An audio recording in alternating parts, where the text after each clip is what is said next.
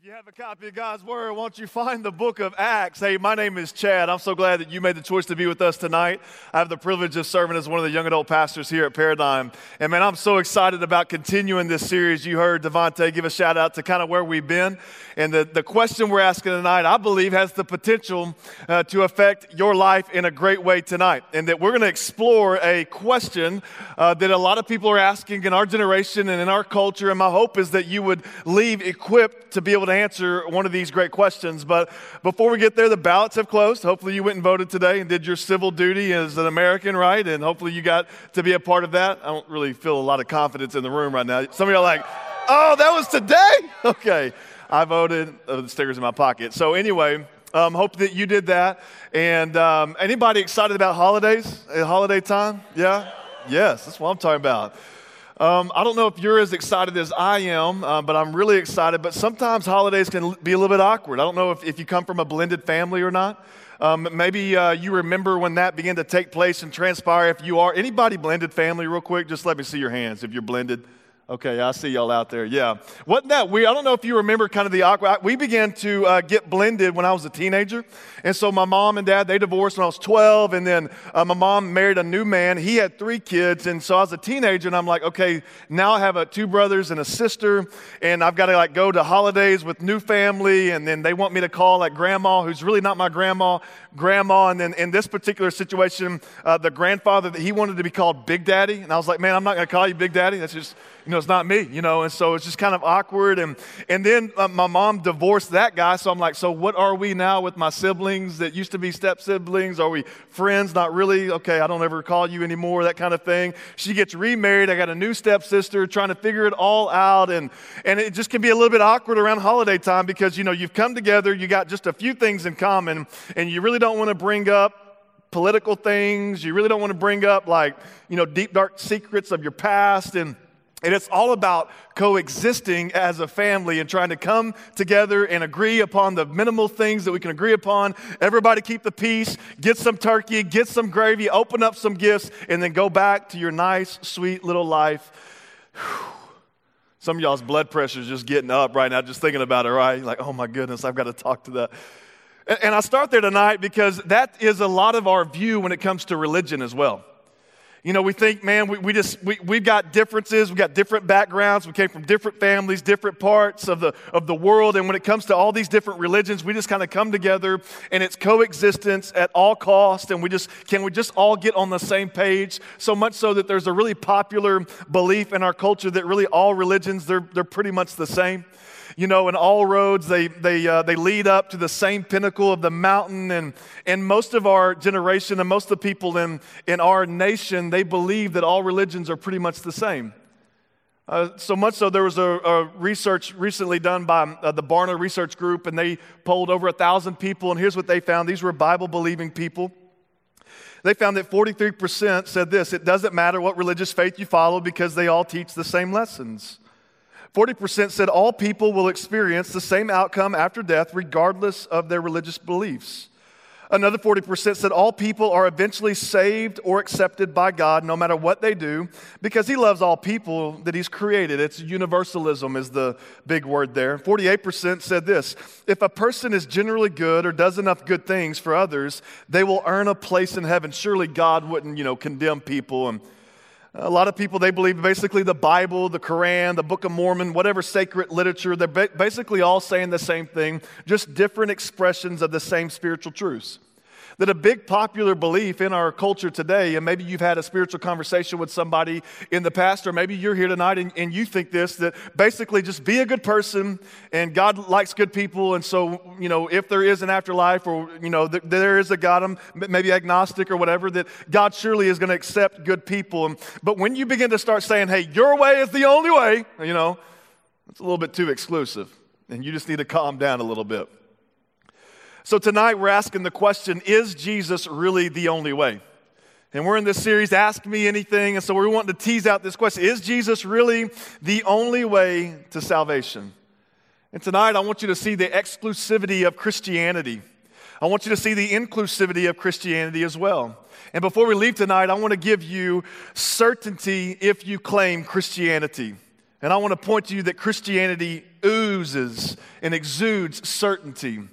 Acts chapter 4 is where we're going to be at tonight. And in the book of Acts, there's a, a lot of things that, is, that are happening. And so Jesus, he's, he's lived his life already through the Gospels, and he's died on the cross, he's risen from the grave, and then he's charged these, these, this group of misfits really to take the message of Christ in, into the known world. And so Peter, he jumps onto the scene. He begins to preach once he has received the Holy Spirit, and once he is, he's, he's chasing Jesus down, he is boldly proclaiming that Jesus is the risen Savior and so in Acts chapter 3, um, he stumbles upon a guy who was at this place called the temple, and he was there to give alms. And Peter prayed that God would heal him, and God gave him legs. That's the play on words. Anyway, and so, pastor joke, sorry. He went to give alms, but he got legs. Peter prayed and healed him.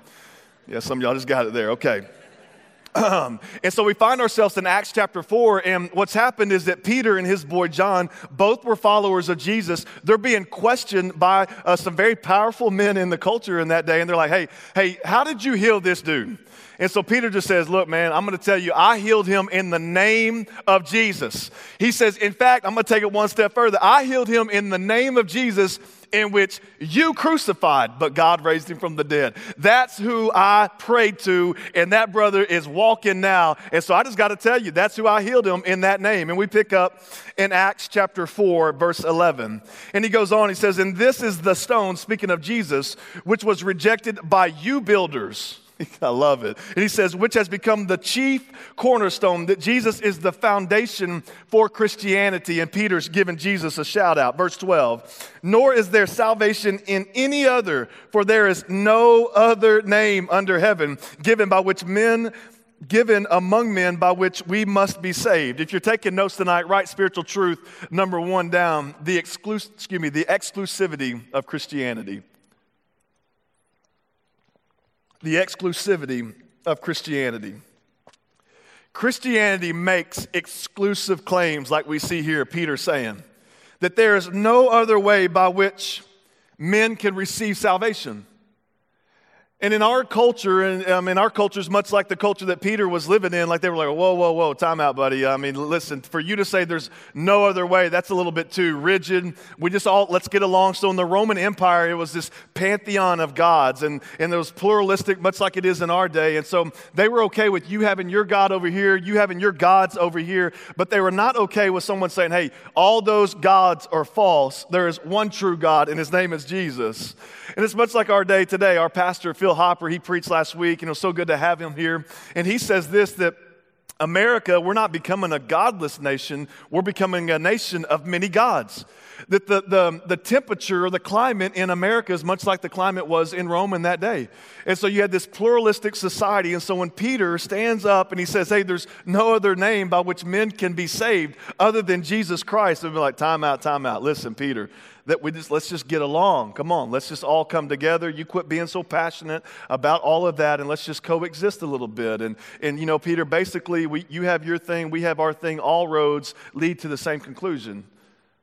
And listen, you've probably heard that argument before. But you've never heard that argument that all roads lead to the same conclusion from someone who has truly studied the sacred literature of every major world religion let me explain. It's really an ignorant claim to say that all religions basically believe the same thing.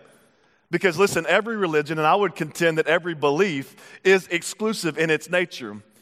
Uh, in Islam, they have a book called the Quran, and here's a couple of sections out of the Quran. One out of the Ali Imran, chapter 3, verse er, uh, 85 says this And whoever desires other than Islam as religion never will it be accepted from him, and he in the hereafter will be among the losers. All right?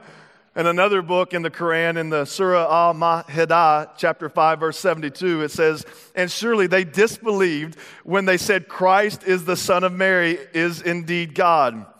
Whereas Christ had said, Children of Israel, serve Allah. Who is your Lord and my Lord?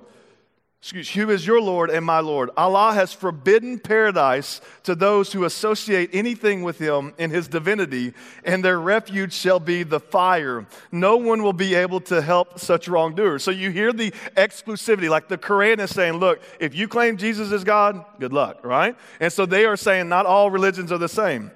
In the Hindu faith, they have a sacred book called the Bhagavad Gita, and Krishna says in chapter 9, verse 3, Krishna says this. Krishna's kind of like their, like their um, they have a lot of gods, but Krishna's kind of a big deal. Hang with me. Here's what he says Those who are not faithful in this devotional service cannot attain me, O conqueror of enemies. Therefore, they return to the path of birth and death in this material world. Like you're going to get reincarnated as like a bug or something. Good luck, right? If you don't follow Krishna like this. In Buddhism, they have a book that's ironically called The Way, and it's some writings of Buddha, uh, one of their guys that they really like a lot. And here's what he said This is the only path there is none other for the purification of insight. Tread this path and you'll bewilder Mara. I don't know who she is. Walking upon this path, you will make an end of suffering.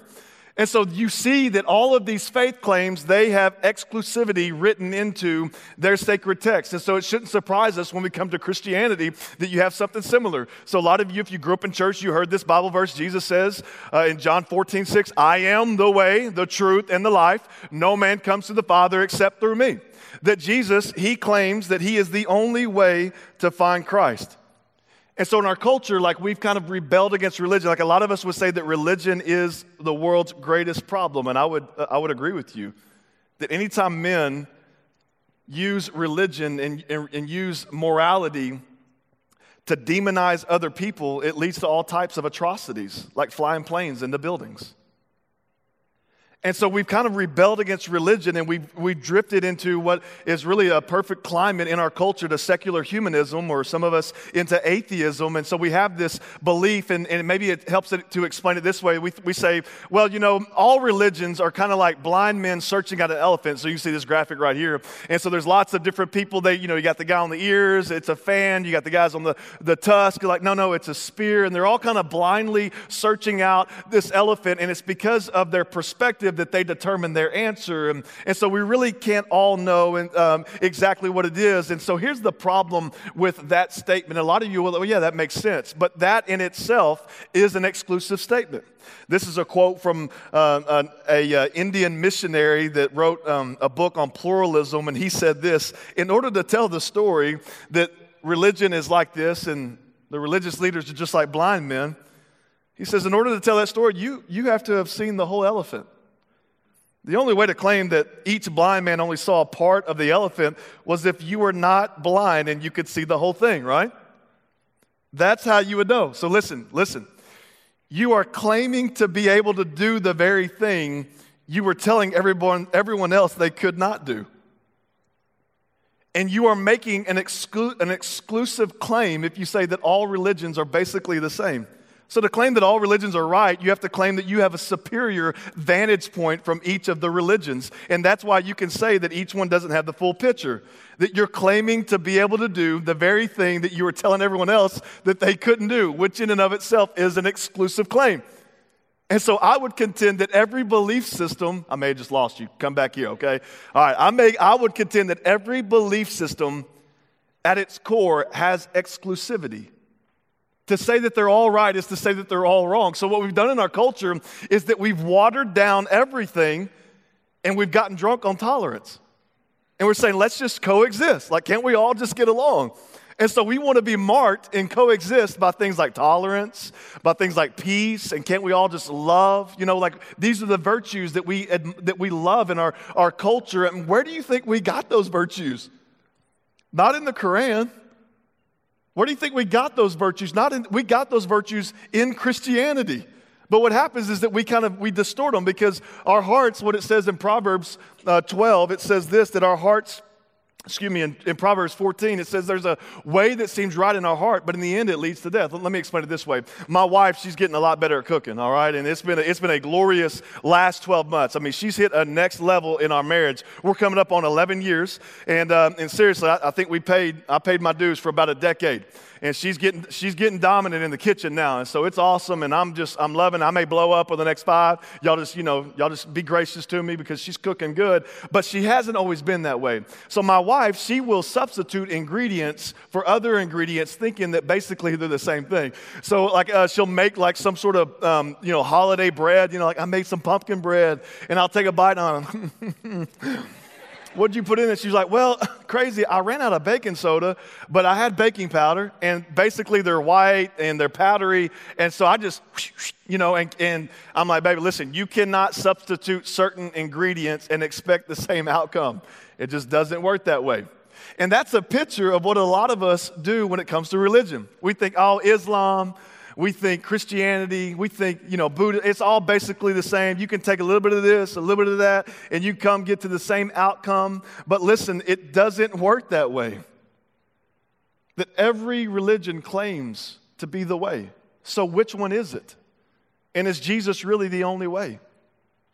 And so for me, I, I, chose Christianity as I studied all the major world religions. I've been to the biggest mosque in Houston, Texas. I've been to the Hindu temple in Houston, Texas. I've been to the Buddhist temple in Houston. I've, I've, I've been a part of their worship services. I've read their books. I have their literature. I've been to all of them. I've studied them. The reason why I've landed in Christianity isn't just because it works for me. The reason why I've landed in Christianity is because of history. That you've got to do something with Jesus. I mean, when Jesus steps onto the scene, it resets the calendar. Every atheist gets a credit card statement, and at the top of his credit card statement and littered on his credit card statement are transactions that took places on dates that are marked based upon Jesus' arrival to this world. And then we're about to hit Christmas season. Most of you are going to take vacation. The most significant vacation that America takes revolves around Jesus' life. And you have to do something with Jesus. The best selling book of all time, hands down, is the Bible. And last week we had our, our, senior pastor, Pastor Villa came and he, if you weren't here, and he preached an amazing, a little bit heady message, but it was awesome about how we can trust the Bible or why we can. You should check it out on YouTube or on the podcast. And we, uh, and I've rooted my faith into the reality that Jesus is worth it, but that Jesus existed in history. And you have to do something with the man Jesus. So I've done my research, but listen, don't take my word for it. I encourage you to examine it yourself. And then, and then measure it up. I, I will, I will gladly tell you to measure it up based upon other belief systems. And I promise you that you will find Christianity as the best way to do life that will give you the best examples, the best reasons. You'll have history, you'll have all kinds of reasons for you to have security in your faith. And so all religions are exclusive in nature, but I want to suggest that Christianity is the most inclusive of them all. So let, let, me explain. I need you to hang with me real quick. So in Acts chapter 10, there's this story that breaks out, and there's this seemingly unimportant man named Cornelius that steps onto the scene, okay? And so Cornelius is a really good guy, and then Peter has this kind of crazy vision where he sees um, that bacon's okay to eat. You could read it and you can check it out, and, and it begins to kind of rattle some of his paradigm, and you can see this in Acts chapter 10, verse 17. Peter was very perplexed, the scripture says. He says, What could this vision mean? Maybe I ate a bad burrito or some bad food earlier. Anyway, and so he's trying to figure it all out. Then he gets an invitation to this man named Cornelius' house. And he goes there and he begins to share what God has done and what Jesus has done with Cornelius. And Cornelius gives his life to Jesus. Now, why this was a big deal is because Cornelius was not a Jewish man, he was a Gentile. And so, what God is doing is He's saying, listen, Christianity is a movement for all people. It's not just for the Jewish people, and this would have radically shifted Peter's paradigm in the way that he viewed his disciple or his decision to follow Jesus. And so he says this in verse 34. It says that Peter replied, I see very clearly, I love this, that God shows no favoritism. And so listen, Christianity is a movement for black people, for white people. It's a movement for Democrats, for Republicans. It's a movement for, for yellow people. It's a movement for red people. It's a movement for poor people. It's a movement for rich people. Christianity is a movement for men. It's a movement for women. It's a movement for children. It's a movement for adults. It's a movement for all people. And God is trying to say that Christianity is the most inclusive of the exclusive options that you can find. And so Peter is perplexed by this, and, and I love this. He goes on in verse 42 just to echo what he's already said. He says, And he ordered us to preach everywhere and to testify that Jesus is the one appointed by God to be the judge of all, the living and the dead. And then Cornelius has a very similar experience that Peter had at Pentecost. And so Peter couldn't even like level up on Cornelius and say, Well, I had this experience that was different from yours. He's like, No, this brother is experiencing the same thing that I am. And listen, it is proving that Christianity is very inclusive. If you're taking notes tonight, write this down the inclusivity of Christianity. The inclusivity of Christianity. Christianity is the most inclusive of every belief system. In Christianity, you see clearly, again, it is a movement for all people that the Greeks and the Romans, they were all about coexisting. They had the pantheon, the pluralistic society. And then Peter steps onto the scene, and Mary steps onto the scene, and John steps onto the scene, and they start saying, Jesus is Lord of all. And that simple fact of exclusive claims started the movement that was the most inclusive movement that ever swept the planet Earth. And so Rome, Romans and Greeks, they, they didn't mix rich and poor, but Jesus did. Jews, they didn't mix races or nationalities, but Jesus did. And so Christianity is the most inclusive faith claim that there is. Paul, he would pick up on this language, and I think it's in Galatians 4. He would say that in Christ there's neither male nor female, slave nor free, Jew nor Greek. That, that listen, Paul, what he's trying to say is that the ground at the foot of the cross is level. That we all come in here imperfect people with real problems and Jesus extends to everyone that walks the planet Earth the invitation and the opportunity to life and life abundantly. And so Christianity is inclusive. Paul, he would also say in Romans 10 13 that all who call upon the name of the Lord will be saved. Peter, he would say it like this later on in one of his short letters, 2 Peter 3 9, that God is willing that none would perish, but that all, somebody say all, all would come to a saving knowledge of Jesus. So go home tonight. I, I, challenge you to do this in Google. How do I convert to? How do I convert to Buddhism? How do I convert to Islam? How do I convert to secular humanism, if there, if there is any ways to convert that? How do I convert to and here's what you're going to find. You're going to find you need to do these things. You're going to find at the, at the center of how do you convert to, it's going to be you're going to need to strive to walk this path, to uphold these pillars, to pray for forgiveness in this direction, this amount of times a day. You're going to, you're going to need to take a pilgrimage to this place. You're going to need to do these things. It's all about striving. See, religion, it breeds insecurity because you never know if you've done enough. And what you'll find is that you do all these things, and when you die, you'll stand before whatever the God is, and, and then He will determine whether or not you did enough. And so, how do we know that Jesus is the only way? We look into the relationship that's being offered through the gospel. Because religion breeds insecurity, but relationships breed security. And so Jesus, here's what he says. I love this. That Jesus in Matthew 11, 28, he says, Hey, are you weary? Are you tired of doing? Are you burdened? Are you heavy laden? Are you tired of striving? Come to me. Come to me. All who are weary, all who are heavy laden, and I'll put you to work? No, he says, Come to me, and I'll give you rest. I want you to think of it this way. I want you to imagine I've got a six year old, a five year old, and an almost two year old, all girls, sorority house. It's going down. It's awesome. Anyway, we have a good time. And I want you to imagine that my six year old, she loves to do cartwheels. She's really good at, she's working on cursive. I mean, she's learning. And I want you to imagine that she did her workbook and her little cursive book. And, and she said, Okay, daddy, I did my cursive. Is it good enough to be a Glover? I'm like, what are you talking about? And then she gets up and she does a back bend or she does a cartwheel and she says, Daddy, I did my cartwheel. Is it good enough to be a Glover? I'm like, what are you talking about? Baby, you are my child. I was there when you came into the world. I know more things about you than you know about you. Baby, you don't have to do anything to earn my approval. Your approval, I mean, my approval of you is given because of who you are, not what you do. And religion breeds insecurity. Have I done enough? Have I done enough? Am I good enough now? Am I good enough now? But relationship, God fearing, God honoring, righteous relationship, it breeds security. And so my baby doesn't have to worry about whether or not she has to perform in order to be able to be accepted in my family. She is a Glover because I know her and I love her, and no matter what she does, that will never change. And God loves you and all are invited into this relationship. See, Christianity is a story of a God who wants a relationship with you. That we rebelled against the Creator We chased things in creation over the Creator. But God did not see it fit to leave us in our mess and in our sin, but He sent a rescuer named Jesus. He came into our mess that the kingdom of God flows through relationship. And so we have this verse that we most of us know. You'll, you know, people hold up a sign at, at the WWE matches, they hold up a sign at the football games, and it says John 3:16. For God so loved part of the world that he gave his only begotten, no.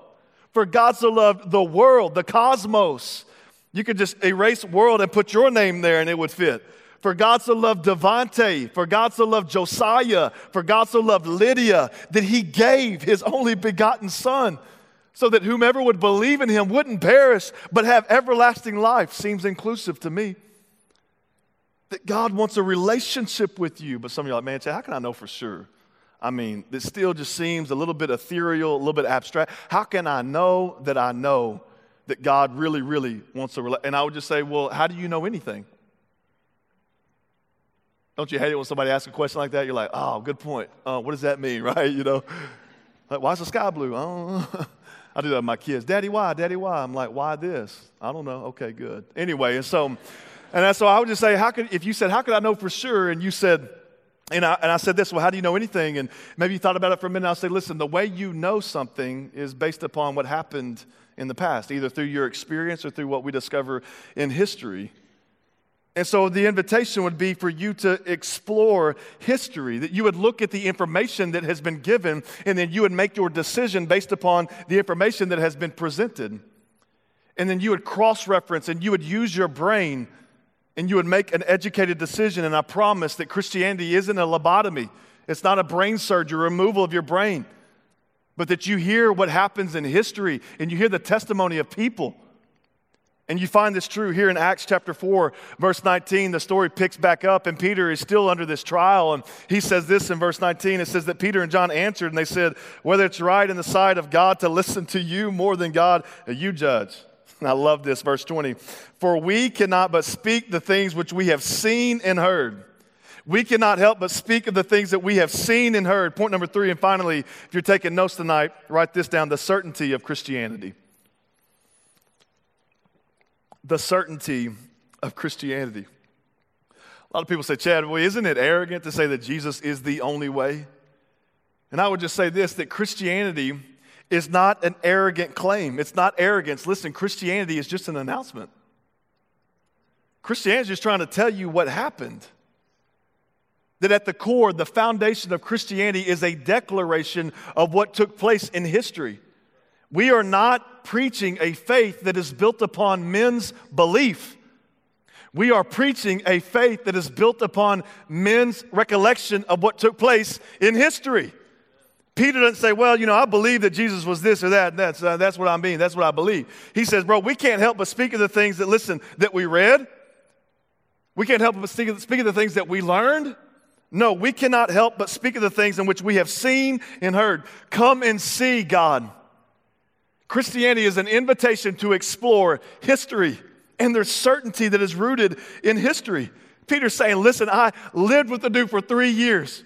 I followed him. I saw him do crazy things I can't even explain, but I can't deny. And then I saw my, one of my best friends be brutally murdered on a cross. I was there. I can tell you the date. I can tell you the time. I can tell you the rooster that was crowing. It was old Sally, that rooster over there. And I remember she crowed because I was like in a bad place. You ever been in a low place? I was in a low place. And I was in a low place, and I remember that was the rooster. And I was like, ugh. And I thought it was all over. But then, man, I can't, I don't even know what happened. But Mary started coming and she was like, Peter, Peter, the tomb is empty. I was like, Mary, you've been smoking crack, all right? And they done voted pot into existence in your anyway. And so you are, and then Mary, and, and so, and, and, but then I was out on my boat and then I saw him, man. And so I did like Lieutenant Dan, and I, I mean, I did like Forrest Gump when he saw Lieutenant Dan, and I just jumped out of that boat. I know it ain't come out yet, but you know what I'm saying. And I started swimming, Jesus. And then Jesus, and we had this, I mean, we ate fish. That brother cooked up some filet fish. It was awesome. And I saw it all with my own eyes, so much so that I can't help but speak of the things that I've seen, the things that I've heard. This is what happened in history. I'm just here to say extra, extra, read all about it. There's a God that loves you, and I'm here to shout it. And Peter is trying to tell somebody that God has come onto history. He's come onto the scene. And Peter, he didn't get a book deal for this. P- Peter didn't get like a, a paparazzi and, and, a, and, an entourage. He didn't, you know, he didn't design clothes and uh, he didn't have a podcast or he, he didn't, he didn't have a, um, you know, this, this, this cool house in the mountains and this, this, uh, this private jet. He didn't have any of these things. In fact, his life got worse because he said these things. And, and history tells us that Peter was crucified because he wouldn't deny what he saw. What do you do with that?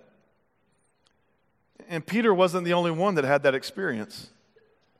In fact, he didn't even think it was worthy to be crucified the way that Jesus was, and so he asked that they would crucify him upside down.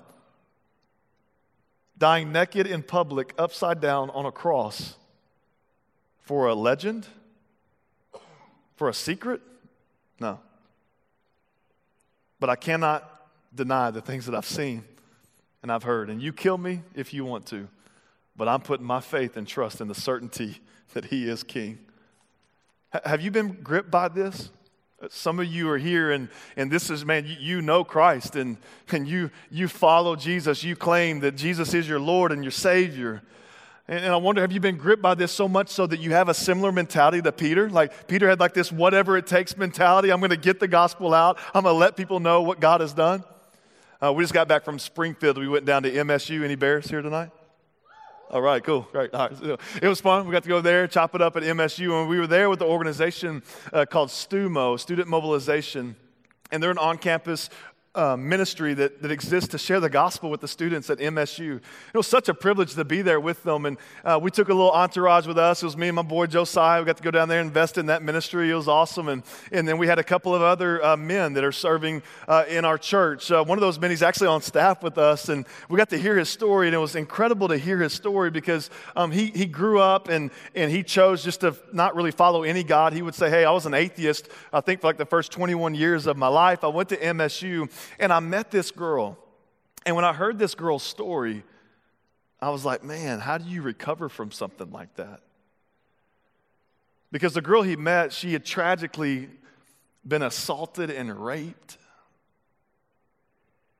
And, and she disclosed this information to him, and she just kind of said, hey, here's what I'm dealing with. And, and his heart broke, even though you're an atheist, doesn't mean that you don't have a heart, okay? Doesn't mean that you don't care for people. So if you have that in your mind, get rid of that. And so he deeply cared for this woman and the atrocity that had taken place in her life. And uh, they, they began to date. And what happened was that she had grown up in a, in a church home. She knew the gospel, she knew God, but she had drifted away from God. Sounds like my story, maybe some of your stories. And this terrible thing took place. And, and she looked where a lot of us look when we hit rock bottom and something awful happens to us. We look up. And we say, God, I'm going to need you to do something inside of me because there's been things that have been robbed from me. And she began to lean into her relationship with Christ. And he was watching this whole thing. He's like, okay, I can't explain how does someone recover from this? And how does someone begin to get mending and, and healing from such a catastrophe and a tragedy in her life? And, and she begins to lean into Christ. And she says, Hey, if you're going to be in a relationship with me, you've got to come to church. And, and, I love talking with Jacob Baggs, is his name, and he just said, Listen, no Bible verse was going to convince me of anything about God. I was an atheist. I, I, wasn't against Christians. I just, you know, really didn't care. And he said, and, and no like sermon on I'm going to burn in hell was going to scare me into a relationship with Jesus. And so I said, Well, then what did it? He said, Watching Abby suffer and lean into Christ. And I, and I saw the way that Christ began to heal her and I was like, now this is something different because I've heard about these things, but I've never considered them because I've never seen a life that has been transformed through a tragedy. And so she bore her sufferings in front of this man, and it led to this man's salvation. And I was talking to him and I was like, So, how have y'all processed this incredible journey? Like, you were an atheist, all of this happened, you came to Christ, now you're on staff at a church. And he says, As we look back at it, here's what Abby says I rejoice in my suffering because my suffering allowed you the opportunity to receive salvation. And so Peter was gripped by this. He was certain. I wonder, how are you leveraging your life for the sake of the gospel?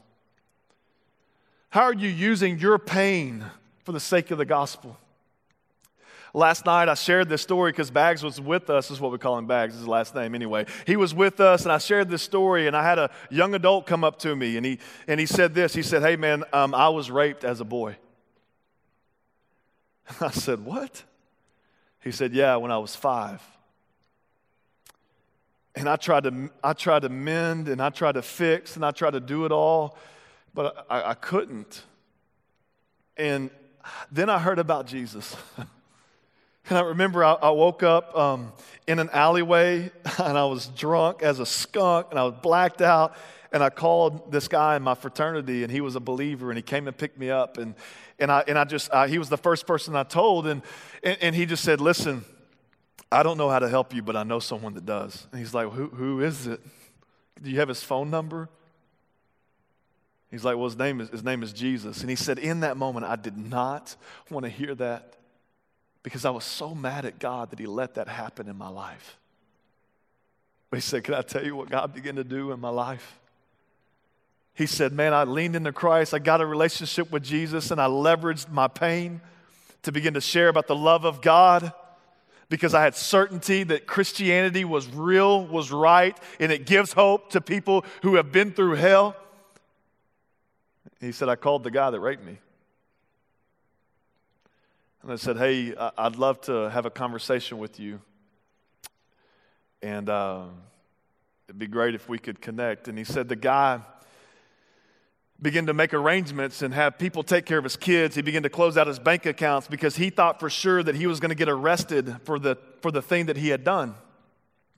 And so he shows up, and this guy meets him, and he's, this guy begins to share, Hey, I found Jesus, and I want to let you know that I forgive you. And then he goes on to share the gospel with this guy. And he comes to find out that this guy had been raped when he was a boy. And the guy that raped him was dead, and so he couldn't forgive him, but he could lean into Christ.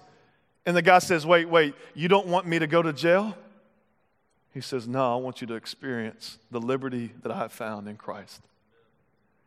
How are you using your pain? How are you using your story to do like Peter did in Acts chapter 4 and say, Look, I'm going to stand on the rooftops and shout it that I have seen and I have heard that Jesus is sufficient to mend the darkest wounds and the darkest days of my life. That there's no darkness too dark, there's no pain too great, there's no valley too low that He can't pick you up, there's no well too deep that His arm can't reach down, that He is a God that saves and you can have certainty because of what he has done in history. See, the original version of Christianity that we find on the lips of Peter and on the lips of these people that I've mentioned, it's defensible, it's endurable, it's persecutable. It's fearless, compassionate, compelling, life altering, earth shattering, hope giving, and heart changing. It's an irresistible truth that hinges upon this historical reality that Jesus rose from the grave, that there's no denying the account of what happened in Christianity, that there was a woman that saw the empty tomb and she comes back and she testifies, and that's how it's recorded. That the disciples that they had lived with Jesus saw him die, they all claimed to have experienced the risen Jesus, to eaten with him, to done, do life with him after his death. That Christianity is it was established and it grew because of this historical account. Listen, faith is not the absence of thought. And you can have certainty in your faith. Uh, let me explain it this way. Some of y'all have, have seen this before that, that faith is being sure of what you hope for and certain of what you cannot see, the book of Hebrews says.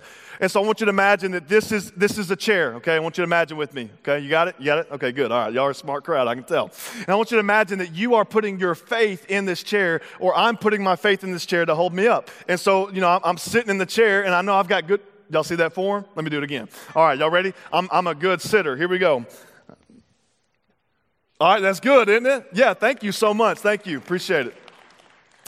And so, listen, the, the um, integrity and the ability for me to be able to sit in this chair is not based upon my performance as a sitter. all right? I mean, you could be sitting bull and it doesn't matter, all right? And so you could sit good all day, but it doesn't matter how well or how poorly you sit. Your, the, the reason why I'm being held is because of the object that I've placed my faith in. And so, listen, some y'all just got a little bit of faith. Like you look, and maybe if this represents Christianity, like, man, I don't know, man. I don't know. You know, you checking it out, and you're like, okay, all right, all right, I'm going to go for it. Okay. And listen, you may not be sitting very securely, but your ability to sit is not what is holding you up. And so some of you, you barely come to Christianity and you, you just kind of barely take a seat and you're like, okay, but God is sufficient to hold you up. Others of you are like, oh man, this is what I've been waiting on, you know, and you just go for it and you place a lot of faith in this. But listen, little faith, a lot of faith. It is the substance that holds, it's the substance of your faith that holds you up. It's, it's the object, it's the substance. It's, it's that you have certainty that this thing, this thing that you're putting your faith in, not your ability to have good faith, and that's what saves you. And without history, we are left with uncertainty. But because we have history, we can have certainty in what we do. So, the vast majority of all religions, they teach us striving until you die. But Christianity says, hey, look, you come and rest in the reality that God has saved you. In Christianity, you can have eternal security. First John, a guy named John who lived with Jesus, he was one of his boys. He wrote this, and he said that whoever has the Son has life, and whoever does not have God's Son does not have life. And I've written this to you that you who believe in the name of the Son of God, so that you may know, you can with that word, so you may know that you have eternal life. That word know means so that you can experience it, so that you can take it to the bank. And some of you are like, well, Chad, I grew up in a faith tradition that said that, that, you know, the chair may fold on you. Like sometimes you may get kicked out of the chair. You can lose your salvation. So can you lose your salvation? I would just say, hey, did you do anything to earn it? That Ephesians 2 8 makes it real clear that it's by grace that you've been saved, not of your own works, not of yourselves. It is a gift of God. And so if you did nothing to earn salvation, what makes you think that you can lose salvation? Now, some of y'all are like, oh, Chad, you just giving me like a sin for free card. This is great. I got my insurance, you know? And let me just say this eternal security is not a license to sin. Rather, it is the security of the knowing that God's love is guaranteed for those who trust in Christ. That knowing and understanding God's tremendous gift of salvation accomplishes the opposite of giving a license to sin. How could anyone, knowing the price of Jesus that he paid for us, go on living a life of sin? How could anyone who understands God's unconditional and guaranteed love for those who believe take that love, throw it back in God's face? Such a person is demonstrating not the eternal security that God has granted him, but a license to sin. But rather, that they are saying that they have truly never experienced salvation in Christ. Because the scripture makes it real clear that no one who lives in Christ keeps on sinning. No one who continues to sin has either seen him or known him. That the only thing that should cause you to question your certainty, if you're a Christian, is your response to sin. How do you respond to your sin? You have that sin that you just like to cuddle with? What's that sin that you have in your life, if you're a believer in Christ, that you tolerate? You're like, I don't want to say goodbye to that yet. Counseled a young adult several months ago, and he came up and he said, Hey, I've got this private folder on my phone, and it's these old films and photos that I have from past relationships, and I don't want to delete it. And I know he's a follower of Christ. I said, Why not? He said, I don't know. I'm just kind of keeping it there. I said, Well, pull out your phone right now. Okay. I said, Well, just go to the app and let's delete it right now. Okay, just right now, just like that? Yeah, that's all you got to do. Just delete it. Why would you keep something around that's going to give you a gateway back into the sin that got you in such the mess that you were in? And how you respond to your sin should be the indicator whether or not you have certainty in your Christianity. Listen, God has saved you to change you.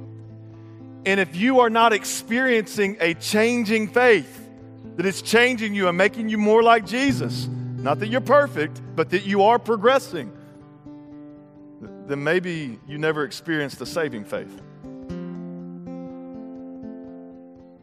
And so we have certainty in our Christianity. Because at the end of the day, there are a lot of things that Christianity um, is, is alike in a lot of other religions. Like there's a lot of commonalities. When you look at Christianity, you see a lot of common things, but, but what we need to define and what we need to explore are the things in Christianity that are distinct. What are the things about Christianity that make it so compelling? Let me just give you one.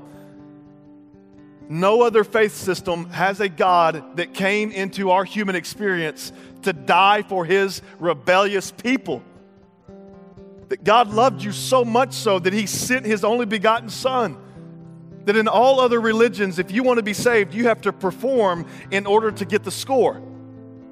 But in Christianity, it's the only faith that says you get the score before you ever perform anything that the verdict is given before there's ever a trial because of what Christ has done. Jesus, listen, he's not a teacher. He's not some guru that you should follow that's going to make your life a little bit better. Jesus clearly is a savior, and he lives the life that you and I could never live, and he dies the death that we deserve so that non loving, non conforming people can go to heaven. And there's moments in our life that are critical to our life. And right now, in this moment, it may be one of those for you. I want you to imagine again that, this is like a, a, if you're in the chair, you're in a right relationship with Jesus. And I love asking this question with people when I meet them and we begin to talk about Christ. Uh, I love just saying, hey, on a scale of one to 10, it's called a Kennedy question. On a scale of one to 10, 10 being you're in the chair, you're in a right relationship with Jesus. One being you're like way back here, right? Like you don't even care about the chair. Where would you say you're at? Real quick, just kind of humor me. Go ahead and write down that number. If, if you know, 10, you're in a right relationship with Jesus. One, you don't even care about Jesus. Go ahead and write down one, one to 10. Where do you think you're at? Write your number down for me, real quick. I can see you, so I can see if you're writing or texting. Okay. We're almost done, I promise. 10 being in the chair, you're in a right relationship with Jesus. One, you don't care. Where are you at in, in the in between? So I love asking this question because it helps the person that I'm asking. Like, I don't judge them, I don't tell them where they're at. And, and, I just ask them, hey, where do you think you're at? And maybe some of you wrote down, like, I'm a four. Okay, some of you maybe wrote down, I'm a two. I had one guy, um, I, I, put it on a piece of paper, one to 10. He said, I'm somewhere down here, brother. you know, I'm not even at a one yet, you know. I was like, that's okay, we can work with that. Appreciate your honesty. Um, anyway, and so, we, and so where are you at? Some of you maybe wrote a seven because that just sounded good, you know? That's a godly number. Where are you at tonight? Moments in our life that can affect our life, and this can be a moment. So I ask you to write down your number 10, you're in a chair in a right relationship with Jesus. One, you don't care. Where are you at? So here's, I'm going to ask you to do something else. We don't normally do this. but I'm just going to ask you to bow your head, close your eyes. We're almost done, I promise. So I want you just to raise your hand if you were like a one to a five. Go ahead and raise your hand. One to a five. Anybody one to five? Right? Okay, I see. Cool. All right, you put your hand down. How about my six, seven, and eights? Six, seven, and eights. Where you at? Okay, okay, good. That's the majority there. What about nines? Anybody got a nine? Nine? Okay. I got nine, I got six, seven, I got nine. Like I'm doing an auction, right? Any tens in the room tonight? Tens? Okay, I see you. Cool, cool. All right, here's the follow up question. In Christianity, you're either in or you're out. Let me explain. It's a gift. You either receive a gift or you reject it. And so if you're anything less than a 10, then what I would say is that maybe you're not in a right relationship with Jesus. I'm not saying that, I'm just saying maybe. And so the follow up question is this if you are anything less than a 10, then maybe you have a, a little uncertainty about where you stand with God. And I would just entreat you tonight to make that certain. And so, one more thing before we stand up and sing, before I pray and we stand up and sing. If you want to move from whatever number you were, if you're other than a 10, to a 10, why don't you just raise your hand at me real quick? Awesome. I see you can put your hand down. A large group of people, hands just went up. And so here's the invitation tonight.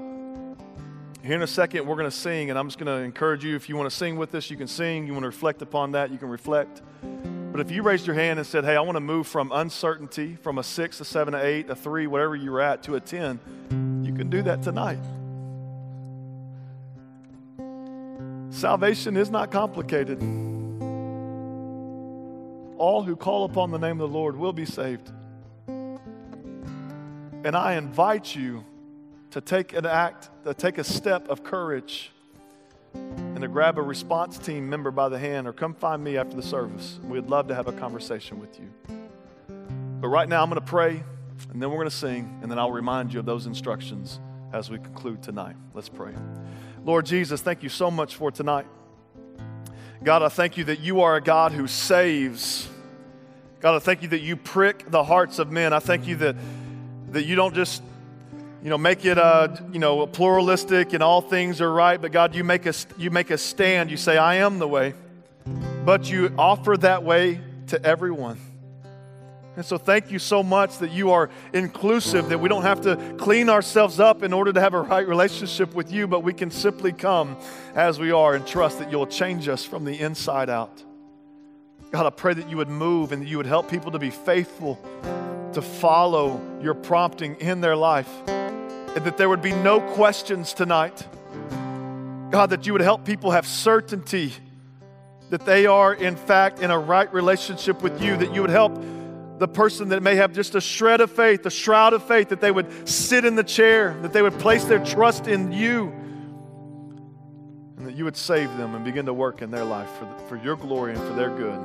In Christ's name I pray.